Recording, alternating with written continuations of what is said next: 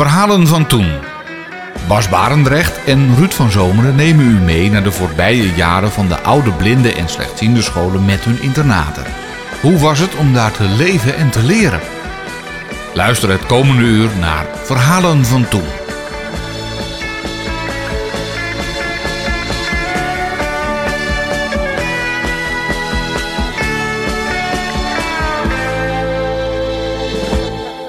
De naam José Granja Morera zal geen onbekende zijn voor hen die ooit op revalidatiecentrum het Looerf voor blinden en slechtzienden of zijn voorganger, de Schansenberg in Loenen, een revalidatieperiode hebben doorgemaakt. Bovendien is José een bekend en getalenteerd beeldend kunstenaar. De nu bijna 70-jarige Granja Morera kwam ruim 50 jaar geleden uit Spanje naar Nederland om hier werk te zoeken. Dat vond hij maar enige tijd later kreeg hij problemen met zijn ogen en werd nagenoeg helemaal blind. Via het toenmalige maatschappelijk werk kwam hij op de Schansenberg in Loenen terecht. In 1974 begon hij bij het Looerf in Apeldoorn als telefonist en een aantal jaren later kreeg hij de kans om docent creatieve handvaardigheid te worden. Een kans die hij met beide handen aangreep. Genoeg reden voor ons dus om hem op te zoeken in zijn huis in Apeldoorn en naar zijn verhaal te luisteren. Mijn naam is José Granja Moreira. Oorspronkelijk kom ik uit Spanje. In 1965 was ik 19 jaar en werkeloosheid in Spanje was enorm hoog. Ik kan je een beetje vergelijken met de situatie van nu. Dus zoekend naar, werken, naar werk en niet kunnen vinden, dacht ik, weet je, ik ga emigreren. En inderdaad, ik heb op een gegeven moment de trein genomen en 36 uur ingezeten en in Den Haag terechtgekomen, op Stationsweg. En daar stonden twee kennissen van mij te wachten om mij te ontvangen. En dankzij die twee gasten in Duitsland te wachten, heb ik later ook nog werk kunnen vinden. Ik heb werk gevonden bij Hus Leijensveld. is een banket- en broodbakkerij behoorlijke grote, moet ik eerlijk zeggen. En daar heb ik zeven jaar gewerkt ongeveer. Zes, zeven, zeven en een half of zo. Nou, maar op een gegeven moment kreeg ik moeilijkheden met mijn ogen. En moest ik van de oogarts mee stoppen met het werk, gezien dat ik uh, met machines werkte. kon zijn dat ik een hand kwijt kon raken. En dan was ik het dubbel gehandicapt in één keer. Dus, en, en ik kon ze niet hebben. Die zei, nee, je moet stoppen. Ik wou niet, want ik was hartstikke tevreden met het werk wat ik had. En blij dat ik er voor mezelf kon zorgen. Inmiddels was ik ook al getrouwd. Want ik was ah, vrij zelf uit Spanje gekomen. En vier, jaar, vier en een half jaar later ben ik in Spanje gaan trouwen. En ik kon echt niet hebben dat ik uh, moest stoppen met, met mijn werk. Maar ja, gelukkig ben ik goede mensen tegengekomen. En ze hebben mij goed geadviseerd. Ik kwam voor de eerste keer van mijn leven nu echt in contact met de blindenwereld. De maatschappelijke werkers die kwamen vaak bij jou thuis bezoeken en gingen ze de situatie na. Maar mee ziet je. Vaak was het zo dat, ze, dat je geholpen werd thuis home teacher zogenaamd. Wat je nou niet meer hebt. Een home teacher vind ik wel een goede manier van doen. Want als je visueel gehandicapt geworden bent, ja, dan weet je niet de juiste weg te vinden.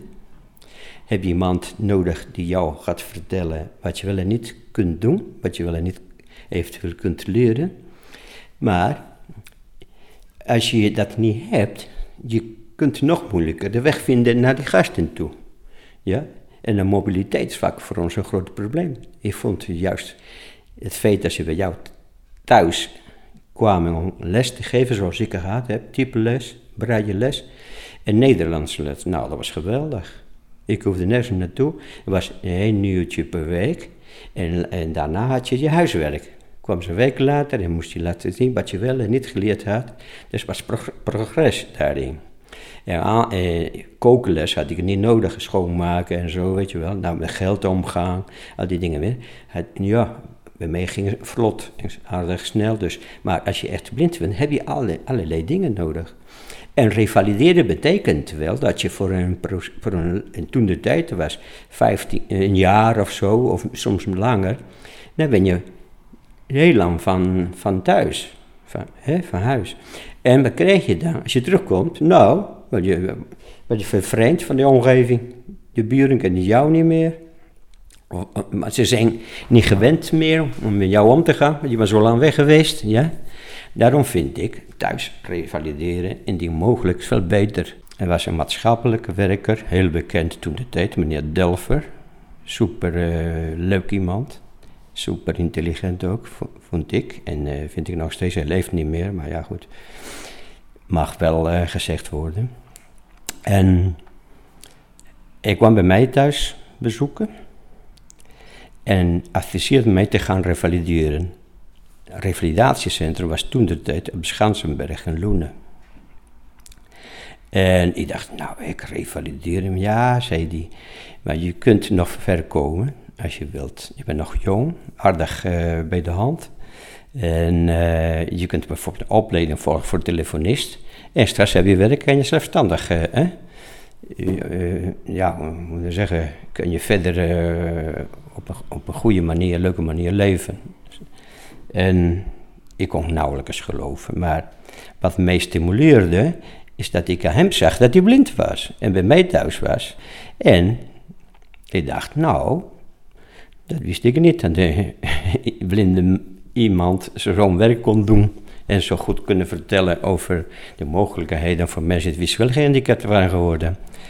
Nou, maar fijn. Dus ja, maar ja, zegt hij, je moet 15 maanden wachten wil je revalideren. Dus ik wil niet hebben dat je thuis zit zonder wat te doen. Dus hij zorgt dus voor home teaching toen de tijd. En kreeg ik eh, een brailleles thuis door de heer Wentjes.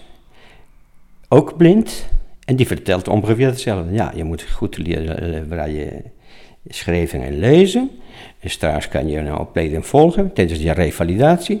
En kun je veel verder komen in het leven. Ik dacht, ja, ja, ik kan die wel denken, maar ik als een Spanjaard zijn, ik moest nog Nederlands taal goed leren, want ik ken ik het nog niet. Om echt een opleiding te volgen. Hè. Ja, je kan dat wel. Hij dacht opnieuw, ja, hij is blind, hij is ook zo gekomen, hij weet wat hij zegt. Dus dat geeft mij vertrouwen.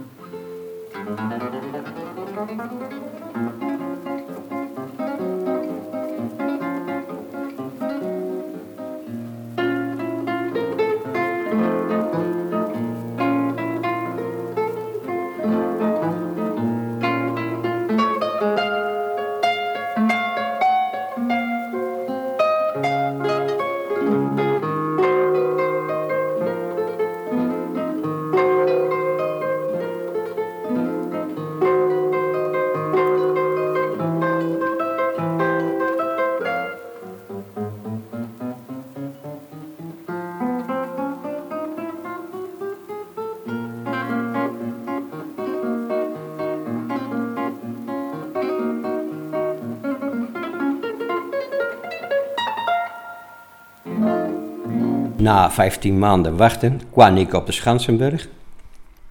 En daar heb ik intensief uh, gewerkt. Bijvoorbeeld braaien geleerd. Wij hadden uh, perceptie, mobiliteit. En mobiliteit betekent dat je dus moest leren lopen met een stok. Om, en uh, ik was zeer slechtziend, maar niet blind. En ik moest ook inderdaad bewijzen dat ik zonder stok kon lopen. Of juist niet. Nou, dus wat nog meer? Ja, ja, je, moest ook creatief handvaardigheid doen.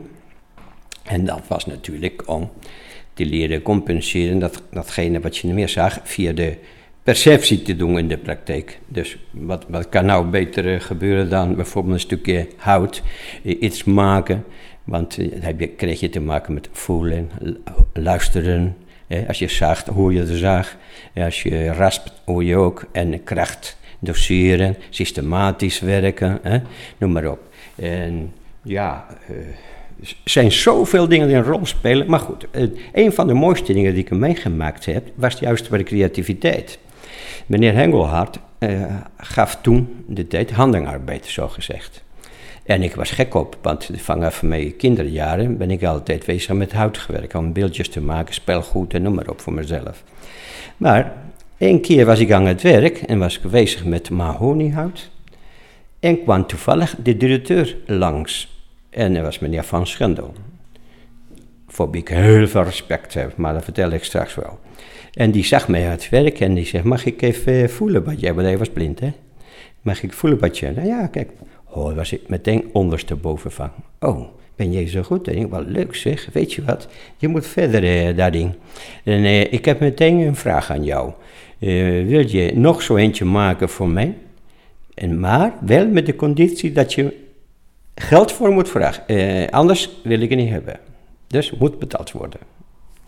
Nou, het feit dat ik hier directeur ben, betekent, betekent niet dat je voor mij moet, eh, gratis moet gaan doen of wat dan ook. Denk er maar goed aan.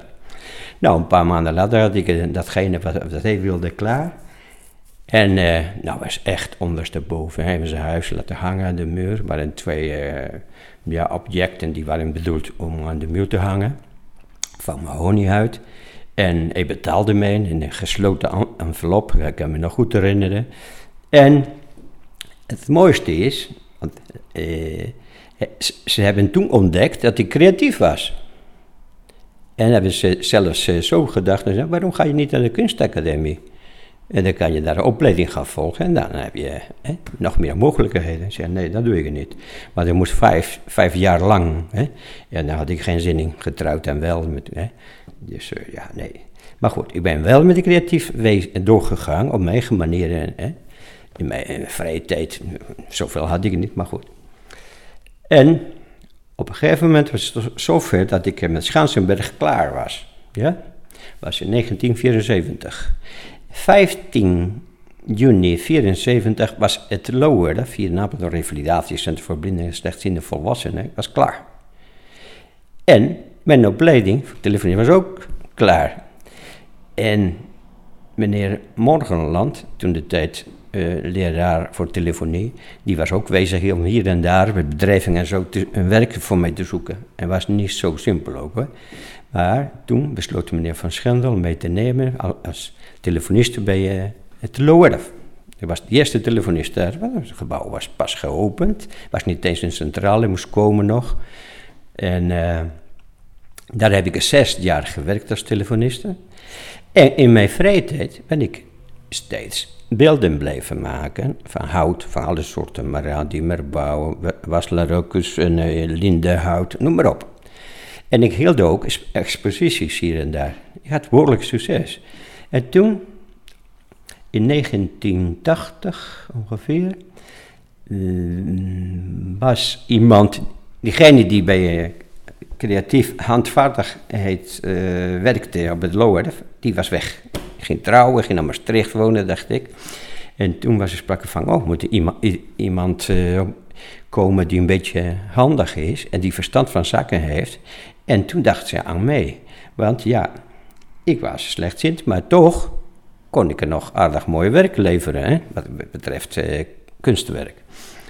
En ik werd geroepen naar meneer Van Schendel. Ik ging naartoe en meneer Van Schendel zei tegen mij: José, we hebben uh, een vraag aan jou. Zou jij bij de creatief handvaardigheid gaan werken in plaats van telefonie te doen?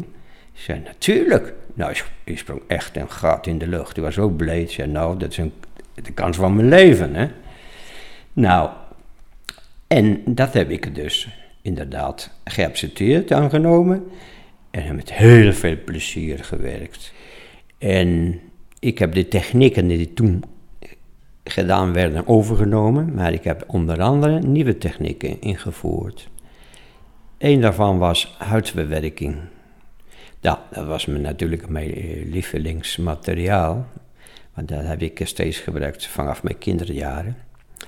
En ik, vond zelf een mooi materiaal om mee te werken. Waarom? Ja, dus, ja, je, je kunt je overrichtszintuigen heel goed gebruiken. Je gehoor, tast en uh, ruik, maar ook je lichaamshouding, doseren van kracht, gevoel krijgen om gewichten te bepalen. En ja, uh, oriëntatie in lokaal, uh, gereedschappen leren gebruiken enzovoort. En daarnaast komt de creativiteit. creativiteit ontwikkelen terwijl je dus niet zit, is toch op een andere manier. Dan komen de, de tactiele vormen naar voren. Wat heb ik daar gedaan om de mensen te laten zien, ja, met andere woorden te laten voelen dan, omdat ze niet konden zien, voorbeelden gemaakt. Ik heb mijn afdeling helemaal aangepast. Ja, op zo'n manier dat ze voor dat ze besloten hadden om iets te gaan doen, al betast hadden, uh, echt op de, op de tast uh, iets beleving is ook andere techniek, want ik moest vaak ook uitleggen hoe ze moesten doen. Je moest heel, een beeldvoering is heel systematisch. Hè? Als je niet systematisch doet, dan creëer je geen vorm in je hersenen en heb je nog niets gevoeld. Als je hier en daar een stukje aanraakt, kan je geen vorm. Het zijn delen van de puzzel, maar de puzzel heb je nog niet. Dus dat, dat is iets dat je ook moet leren. Dus wat, wat ik eh, altijd vertelde, en ben ik er nog altijd van mening, is dat als je zoiets doet, ben je eigenlijk met de perceptie, het ontwikkelen van de perceptie in de praktijk. En beter kan je niet bedenken. Ja, dus is compleet. Je lichaamshouding, zeg nogmaals, je kracht doseren, ja, die, goed oriënteren, referentiekaders gebruiken, je gehoor, nou, noem maar op. En voelen is een tastzing, is een, die niet zo goed ontwikkeld is vaak. En dat begint al bij de kinderen jaren, als je dus op de grond begint te kruipen, kruipen eh, komt je moeder achteraan en die zei, nou, dat, dat niet aanraken, daar niet aankomen, dat kan je prikken en daar, daar, kan, je, daar kan je verbranden, hè? noem maar op. Dus wat, wat gaat zo'n ding, zo'n kind doen? Terugtrekken, in plaats van andersom. Ja? Dus, en daarvan dat het een zintuig is die niet zo optimaal gebruikt is zoals de visus. En de visus valt weg en wat doe je dan? Heb je twee problemen. Met de, dat zing is niet optimaal en je visus is in gebrek. Nou, en dan moet je eh, proberen te compenseren door middel van juist meer en meer te gaan gebruiken. En op de juiste manier. Zodoende was ik helemaal gek van mijn werk. Maar ja, goed, dat is houtverwerken met hout. Poetseren bijvoorbeeld. Is weer een helemaal andere materiaal. Dus het is plastisch. Het is goed uh, te vormen. Hè. Je kunt massief werken, je kunt hol werken, je kunt uh, ja, keramisch uh, en je kunt beelden maken. Je kunt alle kanten op. En je kan grof en fijn chamotten gebruiken. Dat is ook weer anders voor je gevoel, voor je tast. En dus ook om je tast te ontwikkelen, fantastisch goed. En je voorstellingsvermogen ook. Want je creëert een beeld dat je een gedachte hebt, ga je dus met je, met je handen, met je vingers hè, uh, maken. Hè. Nou, dat is weer de, aan de techniek wat ik nu ga vertellen. Bijvoorbeeld pitritten, zeelanders. Dat is meer grijpbaar. Het is uh, techniek die je ook, ja, hoe moet je zeggen, uh, als je een beetje doorzet voldoening geeft en En je maakt een producten die ook bruikbaar zijn. Een blad, een fruitmandje, broodmandje, eh, hanglampen heb ik ontwikkeld daar. En dat deed ik altijd. Voor alle technieken had ik voorbeelden. Wat ook eh, gelde voor de stimulatie voor de cliënten. Dus ja, dat is ook iets wat je in jezelf moet hebben. Niet alleen mooi kunnen vertellen, maar laten zien, bewijzen, hè, demonstreren. En daar was ik, dacht ik, daar goed in. Nou, andere technieken zoals uh, uh, met gips hebben we ook vaak beelden gemaakt. We hebben met steen heel veel gedaan, speksteen, alwaststeen heb ik ook ingevoerd op de lower. Dat, dat werd vroeger niet gedaan. En werd ontzettend gewaardeerd. Ik heb mijn, mijn atelier, daar, mijn werkplaats staan helemaal moeten veranderen. Met een grote installatie voor de afzuiging van de stof. Maar dat is een techniek dat enorme succes betekend heeft voor het loodgieter. Op een gegeven moment waren zoveel cliënten die wilden komen, dan moest ik een wachtenlijst uh, maken. En er werd ja, bijna omgevochten om bij mij te mogen komen. Dat was grandioos. En uh, ja, zo heb ik nog uh, veel meer technieken getekend en schilderd aangepast voor de slechtzienden. En ja, ja, ook weer om nat te gaan. Wat kan ik er nog visueel, wat, ik, wat kan ik er niet? Wat is, welke kleuren moet ik gebruiken voor contrast? Hoe ga ik met het licht om? Ik had een speciale installatie laten maken. Er was een, een Belgische firma die dat gemaakt heeft. Want ik moest natuurlijk voor iedereen de, de juiste verlichting hebben warm licht, blauw licht, daglicht, noem maar op.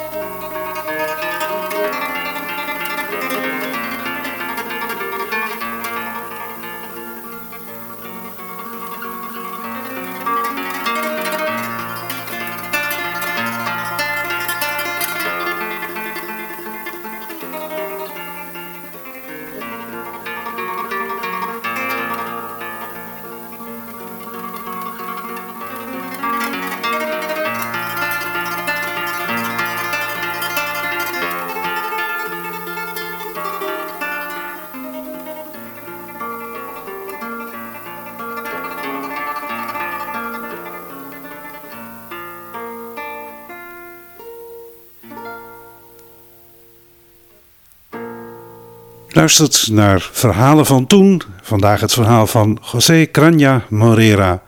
Terug naar zijn revalidatieperiode op de Schansenberg in Loenen.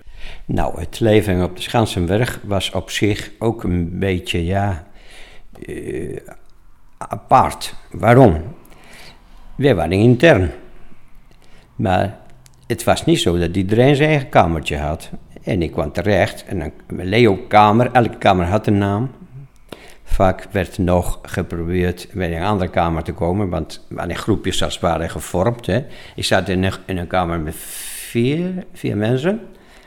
En koud water, geen douchen. En we moesten uh, elkaar helpen, ja, zo goed als mogelijk was.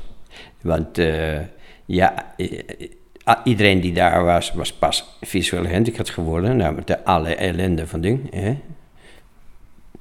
Ja, verdrietig zijn, eh, noem maar op. Hè. Af en toe moest eentje huilen, moest je troosten, eh, noem maar op. Maar goed, dat, ging allemaal goed. En eh, bijvoorbeeld wat we af en toe deden, met groepen uitgaan.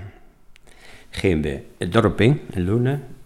Nee, meestal één keer in de week van, uh, ja, maar zeggen, te, te ontspannen. Want we waren echt hard aan het werk. Overdag alle lessen, hè, braaien, eh, koken, mobiliteit, eh, perceptie, technische handvaardigheden, noem maar op. Van alles deden we. Uh, waren drie soorten leraren. Voor beginners, gevorderden en dan voor mensen die in de opleiding waren. Dat inbraai je allemaal. Hè. En dan moest je snel leren schrijven, foutloos schrijven. En dan had je geschiedenis weer een andere, meneer Verheulen met juffrouw Van Drunnen, met juffrouw Smit, meneer Tia, die was, gaf ook uh, braaienles. En een heleboel uh, activiteiten waar je dus iedere keer progress kon maken. En, en moest je laten zien, moet je laten voelen, moet je, hè, moet je bewezen. Ja, nou ik heb straks al een paar namen genoemd, zoals meneer Van Schendel, directeur, blind, meneer Tsier, zeer slechtziend, was ook leraar, braaien. Juffrouw Smit, blind, ook braailerares. Juffrouw Van Drunnen, Nederlandse lerares en ja, bevorderde, ook blind. En Even denken hoor. Oh, eh, meneer Garming, ook blind. Hij was hoofd van de woonafdeling op een gegeven moment. En zo waren Nou, met andere woorden, dat gaf mij ook uh, meer kracht, zoals ik er straks al zei, om verder te kunnen. Want ik dacht er steeds, nou, niet de moed verliezen. Als hun kunnen, kan ik ook. Ja? En dat heeft mij ontzettend gestimuleerd. En waarom? Wat ik steeds merkte toen de tijd en later bij het LORF, is dat ze blind en slecht bij elkaar, elkaar goed kunnen begrijpen. Ja? Het verschil is nog soms groot. Hè? We, we, weten, wij snappen van elkaar veel beter, wij leren veel van elkaar. En zinden, goed bedoeld en wel, geven goede advies en daar gaat men niet om. Maar men beseft niet altijd 100% wat men zegt, want je beleeft het niet. Ja? Empathie hebben ze wel, maar 100% snaping is toch een heel ander verhaal. Ja? En zoals nu ben ik uh, gepensioneerd, al een zeven jaar bijna. Maar toch voel ik me het beste tussen de blinde en slechtzienden, maar men is gelijk. Hè? We begrijpen elkaar snel. Wij kunnen plezier beleven. En wij, ja, wij voelen ons mensen. En tussen de zinnen mag je wel afwachten. Ja? En je moet natuurlijk wel uh, regelmatig uh, aangeven wat je wel en niet ziet. Wat je, waar je wel en niet hulp nodig hebt. Nou, het verschil tussen uh, iemand die echt blind was en mij was dat ik nog hier en daar iets kon helpen in de zin van pas op een boom. Hè? Of uh, uh, ja, is dat een fiets? Maar dat zag ik ook als ik er dichterbij was. Hè? Maar dat klein beetje wat je kon helpen, werd gewaardeerd. Dus we gingen, ik, ik, heb een keer meegemaakt, het was de eerste keer dat ik het bos in ging in Loenen. Ja? aan de overkant van de, van de weg, van de, scha waar de Schansenberg stond. Nou, en zei, ja, maar je zegt, maar ja, ik ken die bos niet. Ik zei, die jongens die blind waren, twee. Ik zei, nou, wij weten wel, wij zijn al een aantal keer, nou, waarom is die drie de weg kwijt? Ik kon, ik kon de weg niet vinden om terug te komen. En, en die jongens ook niet. Nou, op een gegeven moment, eentje was een beetje in paniek. En ik, ja, ik zei, nou, wij komen wel. Toen zei die, nou even stilstaan met z'n drie, hè. Even goed luisteren. En in de verte hoorden we snelweg. En toen was er een oplossing. Ik zei, oh, als dat de snelweg is, in het oosten zeg maar, wij moeten de andere kant op. Dus, en zo hebben we gered. Ja, dat klein beetje wat ik er nog kan zien, zeg ik nogmaals, gebruik ik uh, steeds om te, alleen te kunnen lopen. Uh, maar tegenwoordig wordt het heel moeilijk. Een van de dingen wat ik tijdens mijn revalidatie geleerd heb, was bijvoorbeeld leren, goed leren voelen. Voelen was nog joh, bijna een taboe. Maar ik kan me herinneren, tijdens een stoklooples zei meneer Scholten tegen mij.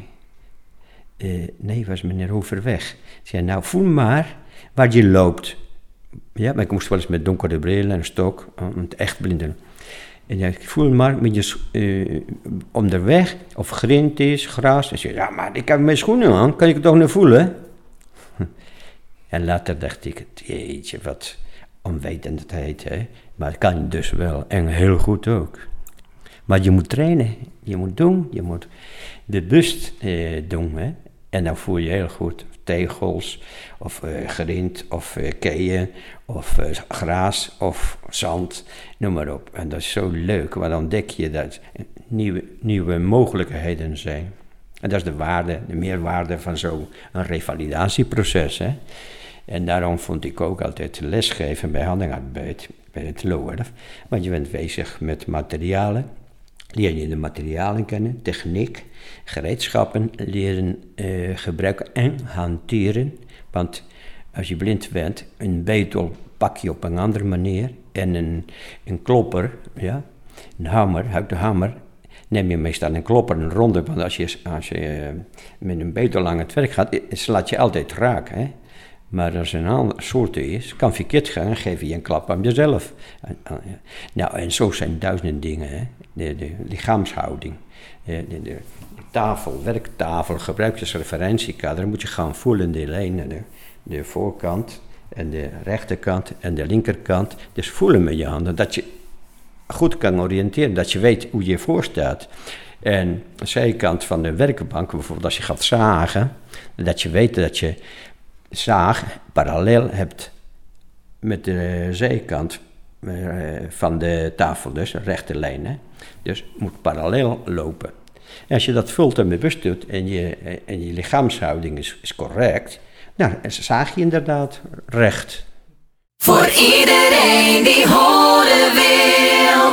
Verhalen van toen. Radio 509. S'morgens vroeg, uh, even wassen nog, hè.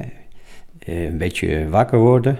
Koud water, dat vergeet je nooit, dat was koud. En ja, maar, je werd wel goed wakker. En dan ging je het programma volgen. Je had een programma en je ging bijvoorbeeld technische uh, handvaardigheden doen, braaien en dan geschiedenis en dan weer dit en dan weer dat en dan koken en dan textielwerken, van, was van alles en nog wat. Maar dat betekent wel dat je dus van mm, half negen tot vijf uur bezig was. Smiddags natuurlijk buis aan het eten. Maar s'avonds gingen wij nog, eh, die jongens die in dezelfde kamer, we zaten met z'n vier in een kamer, gingen we tot negen uur altijd nog oefenen aan de lessen wat je had, wat je had die, dus die, die je als opdracht had gekregen, moest je uitvoeren. Ja, ik was bijvoorbeeld bezig, heel hard bezig met Nederlands. Hè? Alleen braille leren lezen om een beetje snelheid te krijgen. Nou, nou, nou, nou heb ik voor moeten vechten hoor. En dan de, ja, leren schrijven zonder fouten te maken. Dat was ook uh, zoiets. Hè? Ja, taalkundig eh, was voor mij uh, behoorlijk een moeilijke Nederlands ook. Maar goed, en daar ging, heb, heb ik nog handelscorrespondentie gedaan. Nou, dan kan je wel een beetje indenken hoe moeilijk het is. Hè? De snelheid met lezen met braille is niet zo groot, niet zo hoog. En dan nog zo'n cursus volgen. Brieven schrijven, brieven lezen en dan weer. Ja, probeer de tempo op te brengen. Nou, maar daarom dat we eh, eh, afgesproken hadden, die jongens van die gaan, gaan we één keer per week uit. En die op donderdag doen we niks. Dus om eh, eh, uur gaan we weg, gaan we de krugging wandelen, wat dan ook was. En eh ja, was wel eens lachen, want je moest om 11 uur binnenkomen. Als je te laat kwam, dan moest je maar zien hoe je binnenkwam. nou, dat was wel eens moeilijk hoor. Want eh degene die ding staat, dus ja, nou sorry, nou is de deur dicht. En Nou, wij, wisten het wel hoor. We lieten we ergens een, een raam open en weer naar binnen.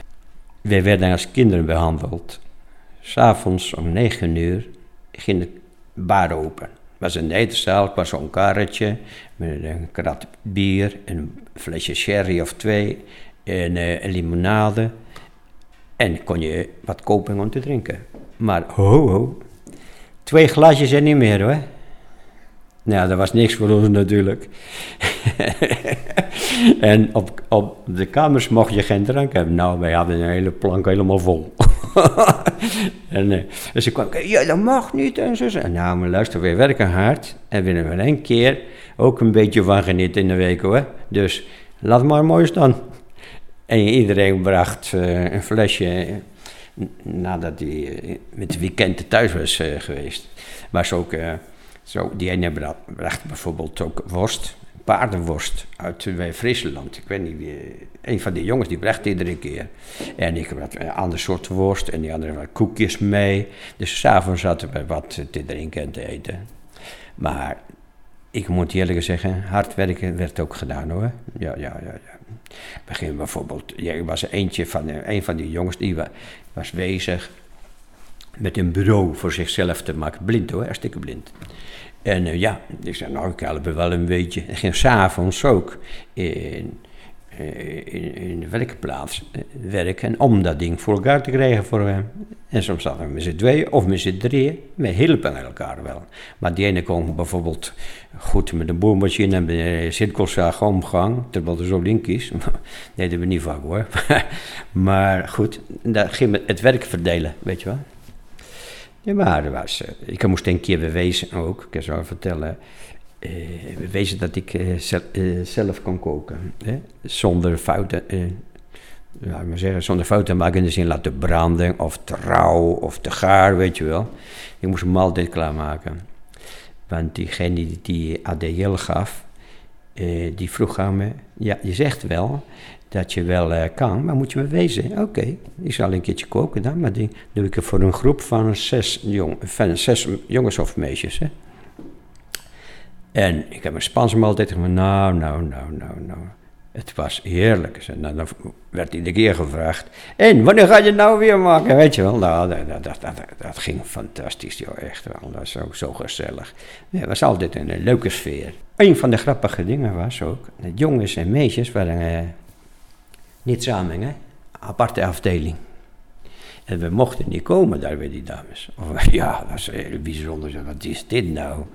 En we hadden vaak, eh, vaak vragen of, eh, over iets wat we niet wisten. En die, een van die, die meisjes die wist het wel. Of die dames hoor, het waren geen kleine kinderen. En dan gingen we naartoe. Ja, mag niet. Dus ze zei, ah, ja, man, ik ga je niet opvreten. Dan ga je niks doen. Ja, maar, ja, maar als ik jou zing. Nou, rustig, gebeurt niks. En gingen we toch stiekem. en er gebeurde niks. En ja, zulke gekke dingen deden we wel, ja. Ik een keer mijn carnaval. Nou, joh. De eerste keer dat ik was pas daar eh, op de Schansenberg en mijn carnaval vind je wat blinden, verkleed en wel. Waarom? Je ziet toch niet, dacht ik. Ja, er kwam muziek, de hele eetzaal vol, het was hartstikke gezellig. En ik had bonnetjes gekocht, dus aan mijn bonnetje. Ik had zo een, een broek aangetrokken, een beetje verkleed, zo'n sportbroekje, joggingbroekje, m- met een ritsluiting. En ik had de bonnetjes ingedaan. Maar op een gegeven moment wilde ik een, een biertje gaan kopen. En dat ding ging niet open. En weet je wat dacht ik? Oh, ik pak een glas van die, die ziet toch niet. Later dacht ik, oh wat gemeen ben ik. maar ik heb wel gedaan. ja, ja. Maar we deden we leuke dingen hoor, echt. Nou, die jongens die bij mij zaten in elkaar, was, eentje was Yunus. Die heb ik er later niet meer gezien, jonge jongen. Die, die had wel eens moeilijk hoor. Dus hij was zelfs een keer heel erg ziek geworden. En eh moesten we in quarantaine zo wat, een paar dagen. Ja. En die raakte wel eens in paniek. Eh, ik kan me herinneren, ik ging een keer naar het dorp, moest wandelen om te oefenen met de stok, s'avonds. En op een gegeven moment kwam een auto en het licht van die auto scheen in de ogen. En hij zag niks, maar hij schrok zo hè. En we begon te schreeuwen en te doen. Ja, joh, die dingen kunnen allemaal gebeuren, dacht ik. Ja, dat was allemaal nieuw voor mij hè. Ja, ja. Dat was Junus. Ik zag nogmaals, na het revalidatieperiode heb ik niet meer gezien. was een hele leuke jongen. En, en was heel jong. Wij hielpen hier en daar wat nodig was. Hè. En was een andere, Flederius, die, die was volgens mij militair. Of zijn vader was militair. Maar was een hele leuk iemand. Heb ik nog later een keer gezien, maar ook in een film. Die bracht altijd hele grote blikken vol met koekjes van de militairen. En Dat we, maar men, men, hij zei dat speciale koekjes waren in geval van oorlog en tekort aan voeding. Die koekjes waren speciaal voor dat je toch nog kon eh, door blijven leven. Met een paar koekjes had je al genoeg voor de hele dag. En wij hadden de dingen achter elkaar. maar toch gratis. en dan had je nog Theo Jansen. Die was ja, ook een jonge man hoor. Zou eh, 22 zijn. En die was hartstikke blind geworden. Was militair. En een van de laatste dagen van zijn eh, diensten daar. Hij botste eh, met zijn auto tegen een paal. En eh, kwam kle- kleine stukjes glas in de ogen. En was hartstikke blind geworden. Hele leuke jongen, maar die woont in Voorburg. En, die ging, en ik moest van Loenen naar huis, naar Den Haag toe. Gingen we samen met de trein.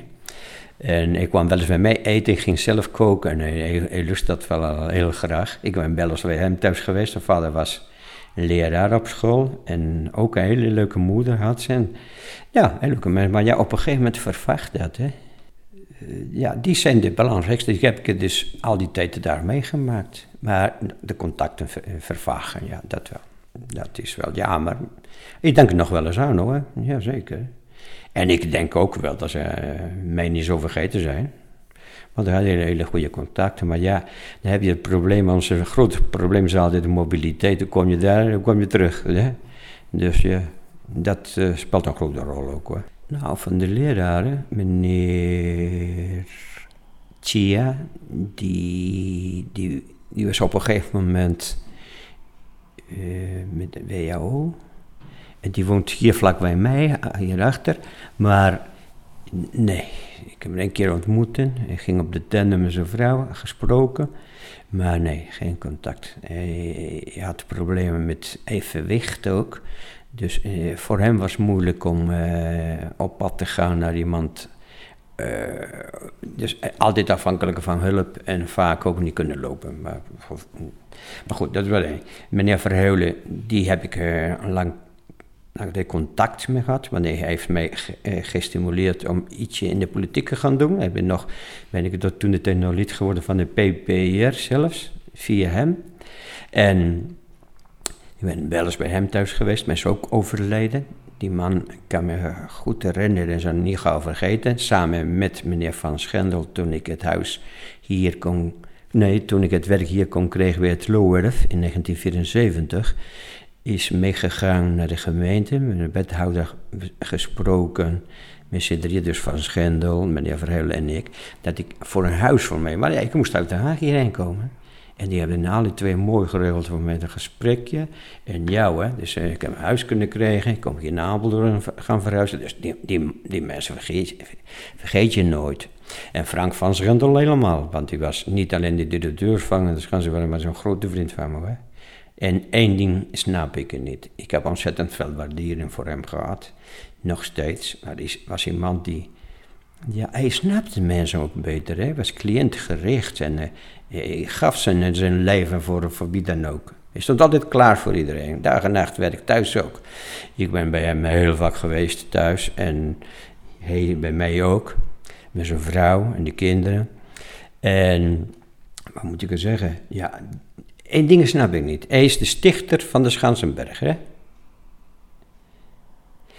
En wat je nu hebt, nog steeds, Visio Loerf, hè? Ja, heeft hij ook gesticht dankzij hem. En we hebben dat allemaal daar gekregen. Maar weet je wat grappig is? En dat snap ik nog niet zo goed.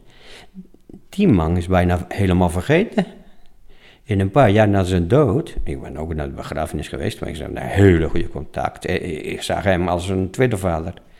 Zo, zo, ver was het. Maar eh, werd, of die niks gepresteerd heeft voor de blindenwereld, dat is heel raar. Dat snap ik niet als een Spanjaard zijnde. Dus alles wat zo eh, gebeurd is in Nederland wat betreft revalidatie, is juist via eh, Fra- Frank van Schendel min of meer voor elkaar gekregen. En later is het regionaal centrum. Centrum is gekomen dan. En in De, nee, Deventer heb je, Angelo, Arnhem, noem maar op. En dat is door, via de commissie Le Mans. Maar ja, toen de tijd, in 1980 of zo was het. Ja, maar was ook binnen onze, ons werk ontstaan en, en geregeld en ontwikkeld volgens mij.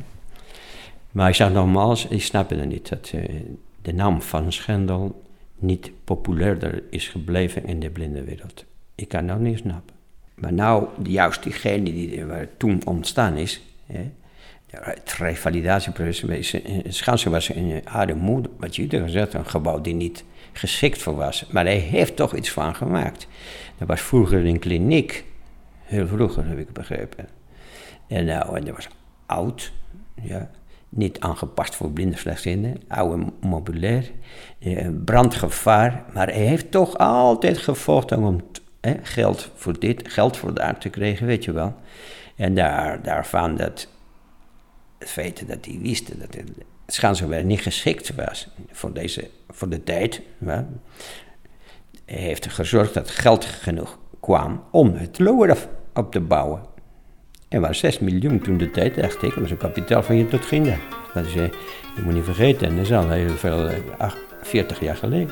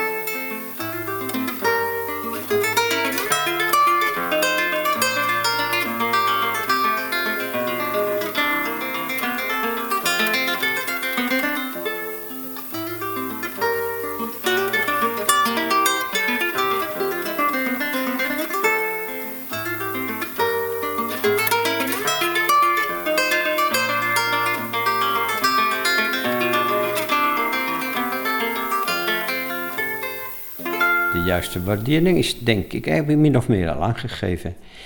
Eh, het geluk te hebben gehad, en wat ik nog heb, is eh, door middel van de creativiteit toch nog zoveel mensen kunnen helpen. Ik heb mezelf geholpen, ik, dankzij de handigheid wat ik verkregen heb via de techniek en wat ik allemaal deed.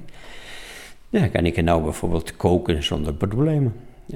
Hoe kook je nou, vragen ze mij. Ja, met, je gehoor. Waarom kook je op gas? Omdat je kan horen hè, of je zacht of hard hebt. En als het niet goed is en dat de vuur niet brandt, dan ruik je wel. Dus gebruik je weer een ander zintuig. Met groenten, maar ik kook elke dag. Groenten, tomaten, komkommers, eh, ja, wat dan ook, paprika's, eh, noem maar alle groenten, eh, spitskool. Alles koop ik er vers en eh, maak ik er schoon en snee ik in stukjes en heb ik er nog plezier van ook. Maar als je mee ziet werken, dan denk je dat ik alles visueel doe, maar dat doe ik het niet. Het is gewoon op de taast en dat is heel grappig. Maar zelfs mijn kinderen zeggen wel, pa, je neemt ons onder malie, hè. Maar je doet alles op gevoel en wij denken dat je alles ziet. ja, en, en, dat heb ik heel vaak meegemaakt. Dus dat zijn weer die leuke dingen. Maar voor de rest, ik, ik ben ontzettend dankbaar dat ik zo bezig ben met creativiteit. Dat heeft mijn, eh, opgelost, zo, zo, zo wat. Ja, ja. Ik, ik was naar Nederland gekomen met het idee van een jaar te blijven, maximaal twee. En dan weer terug te gaan. En waarom ben ik er langer gebleven? Omdat mij niet tegengevallen is, anders was ik er niet gebleven. Dat is een van de verklaringen. Er wordt mij vaak gevraagd, waarom bleef je hier? Ga je niet naar Spanje. Vooral nu dat je, ja, ik heb hier met veel plezier uh, me verder ontwikkeld. Vanaf mijn negentiende jaar. Dus, uh, en nu ik 50 jaar zo wat in Nederland. Ja, wat ben ik nou? Meer een Spanjaard of meer een Hollander? Ik heb van de Hollanders alles meegekregen, nieuwe ontwikkeling op allerlei uh, terreinen. Uh, nieuwe studies gedaan, leuk werk gedaan en vrienden overhouden, kennis uh, ook en noem maar op. ik ben zeer tevreden.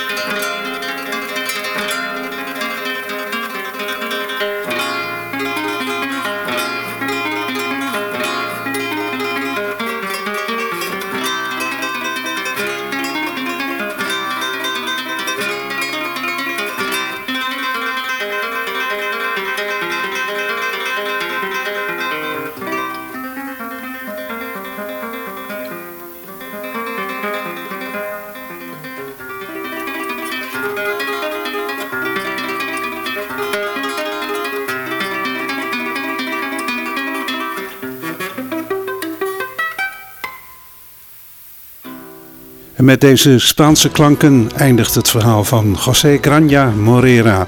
Dit waren de verhalen van toen. Bedankt voor het luisteren. Tot volgende week. Dag. Verhalen van Toen is een programma van Bas Barendrecht, Ruud van Zomeren en Emiel Cornelissen. Meer informatie is te vinden op www.radio509.nl